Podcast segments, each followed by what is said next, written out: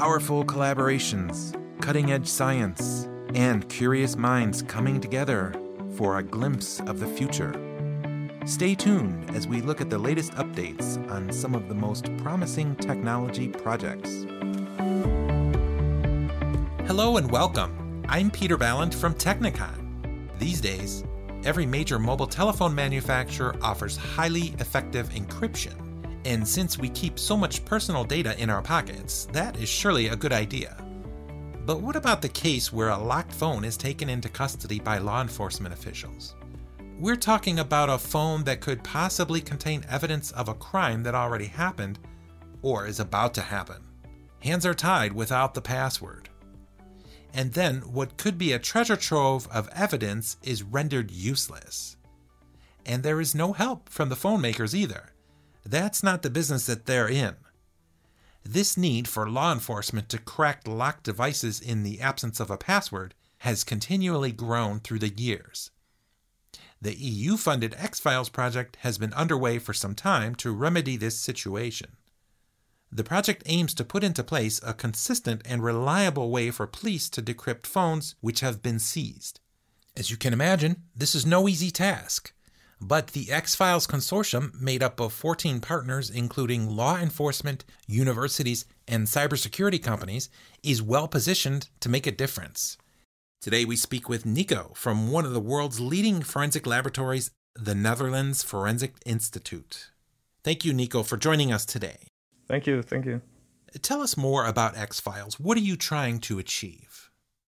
What we're trying to achieve is to access the data that's on mobile phones. Every mobile phone nowadays is encrypted by default, and that's a big problem to get forensically relevant data from mobile phones for law enforcement agencies to see what happened in a criminal investigation. Uh, there's a lot of personal data on a mobile phone, so I think it's very good that every phone is encrypted nowadays.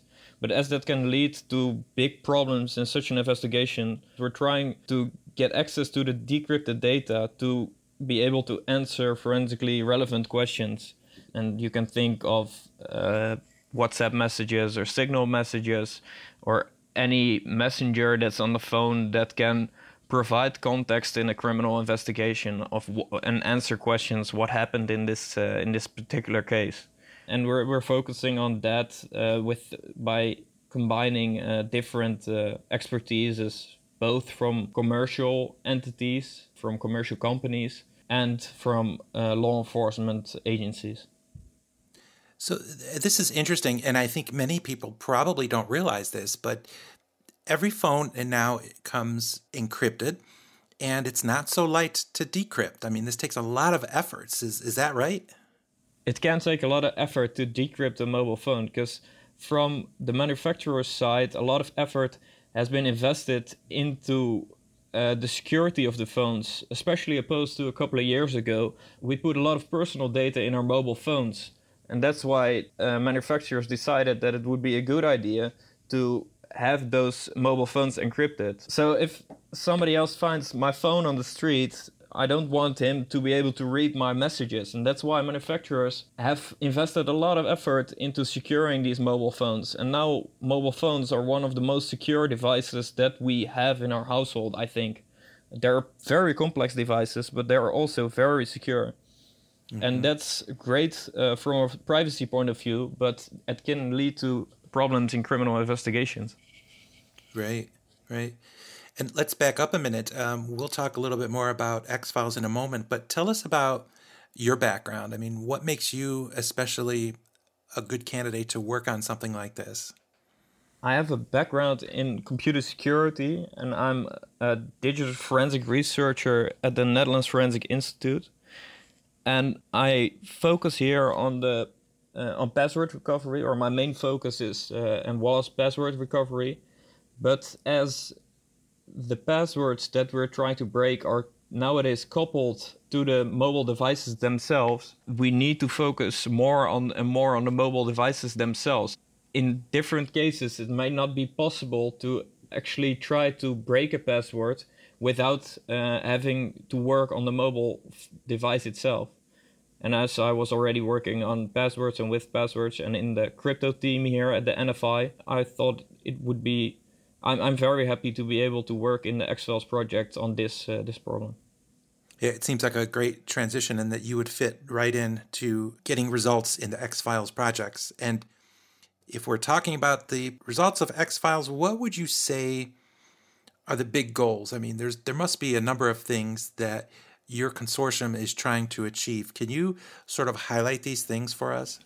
Yeah, the, the, the things we're trying to achieve is, is to develop new tools and methods to, to extract data, but also to provide training uh, to how to use those tools.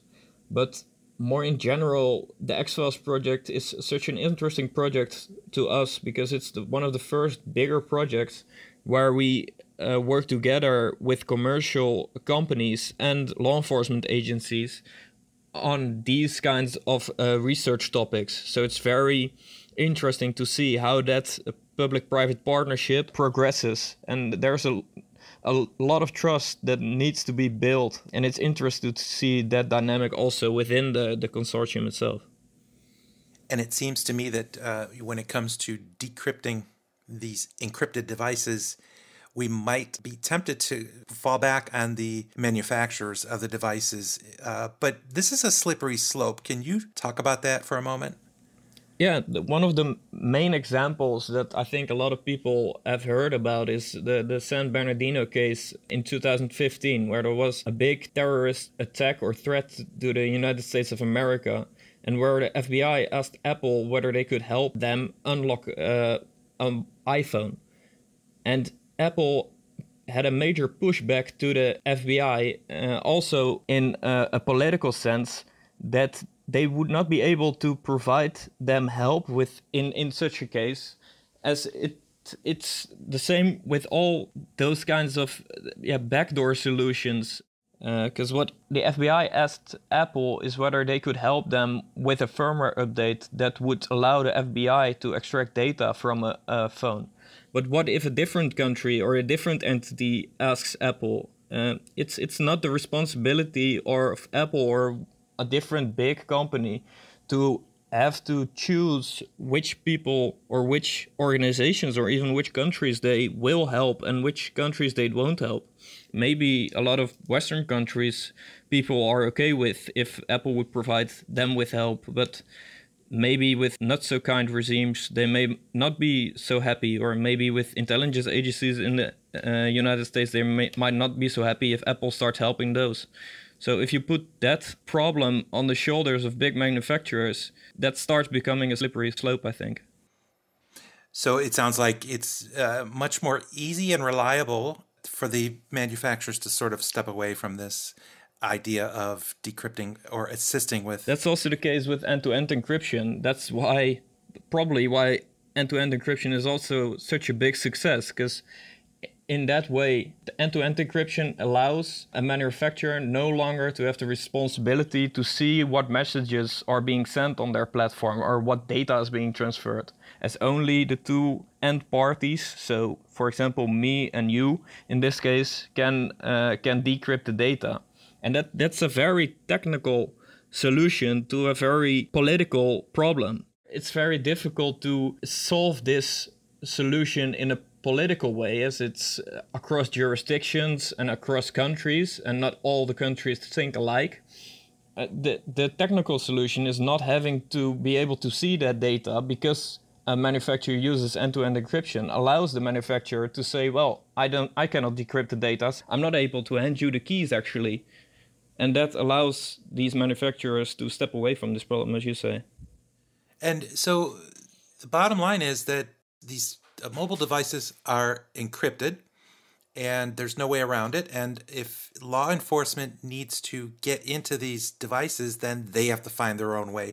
And this is the point of EXFILES. You're looking at new tools, new training, new methods to decrypt phones to help law enforcement agencies with their job of doing an investigation which leads me to my next question, which is how do we know or, or how can we be sure that the results benefit only law enforcement agencies and not hackers, for example? Well, in this case, as they're developed by law enforcement agencies, we already have the experience to deal with methods that we don't want or cannot publish to the general public. If the general public or manufacturers would know what kind of different uh, methods we would use, they might be tempted to patch those. And in a more general aspect, at, at this point in time, the exploits that are being developed by commercial companies are sometimes also sold on the public market, and it's not clear who buys all these different exploits. There is a whole zero day market where these methods are sold to the highest bidder, and the highest bidder can be anyone. It, it doesn't have to be law enforcement agencies, it can be different hackers or different regimes that people might not agree with. But in this case, as the knowledge is developed within this consortium, and this knowledge will stay in this consortium, and the solutions will stay in this in the EXFILES consortium, it's less likely to end up in the hands of hackers. Whereas if it would be sold to the highest bidder, it yeah, it might be possible to uh, end up in the, the hands of hackers uh, or bad entities. Not all hackers are bad entities in this aspect, but yeah, of course not. So, Nico, when EXFILES is over, what will we have? Are you creating some kind of hardware or software product? We hope that the result of EXFILES is is different solutions and methods for different targets we have specified at the start of the project.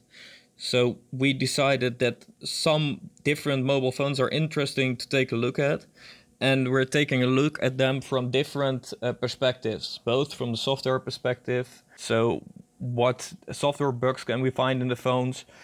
Also, from a hardware perspective, what hardware bugs are we able to find in the phones? But that's the new thing about EXFILES. Also, the combination of that. What combination of software and hardware attacks can we use to open up these phones?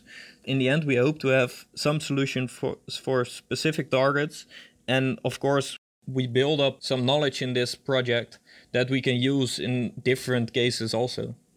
So we can almost say that this project is initiating something that will inform the future of forensics in the mobile device area and in law enforcement for for years to come. Yeah, I'm I'm sure of that, and it will also build relationships between law enforcement agencies and companies that we hope will last lo- last longer than only this project. And these relationships are really quite valuable in the long run, of course. Now, EXFILES has been underway for more than six months. Can you tell us what kinds of challenges has the consortium faced so far? We're always faced with technical challenges, and those are not really new for us. As if there is a new device on the market, we're always faced with new security updates or security patches or new architectures. So that's that's a problem, but not the main problem we've been faced with in the EXFILES project. Because the, new thing for us is really uh, COVID, as that really altered our workflow. As for now, we're not able to meet physically to have all the different partners in the project meet physically, and it, it's it's more difficult to build these trust relations in only a digital environment. We're used to have digital meetings, but it's it's different not being able to talk to each other in a physical uh, physical way and take a look at each other and uh, discuss with each other what we're going to do and what work everybody will, will be doing. That's that's the main challenge I think that we faced for now because really at the start of the EXFILES project, uh, COVID broke out. So it's not the best moment in time to start uh, such a big project with different uh, different kinds of partners. Yeah, and I would imagine you're working with people that you haven't met face to face. Yes, for me, for me that's true, and this project is underway uh, in a draft phase, uh, drafting the the the project plan for a couple of years now already. So we've we've spoken to each other, we've seen each other, and some people already know each other, but there are different people that have never seen each other and that work are working together on very big technical problems, and that's that's new. And another question I have is the benefits of EXFILES. Will this be available to anyone in the EU for law enforcement across the EU, or is it contained to certain countries or certain law enforcement agencies? At first, as we're working together with the partners in the consortium, some of the information will probably stay inside the consortium. But if we have a method that works and that can be shared, I'm sure we will share it with all the law enforcement agencies in the EU that are interested uh, in this uh, in those solutions. So thank you for taking some time today to share your part of EXFILES with us. It's a really necessary project, and we will stay in touch over the next couple of years and see how things sort of wind up in the end. But for now, thank you for sharing this information, and I hope we get to talk again real soon.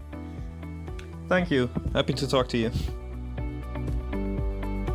This podcast has been brought to you by Technikon. The EXFILES project has received funding from the European Union's Horizon 2020 Research and Innovation Program under Grant Agreement number 883156.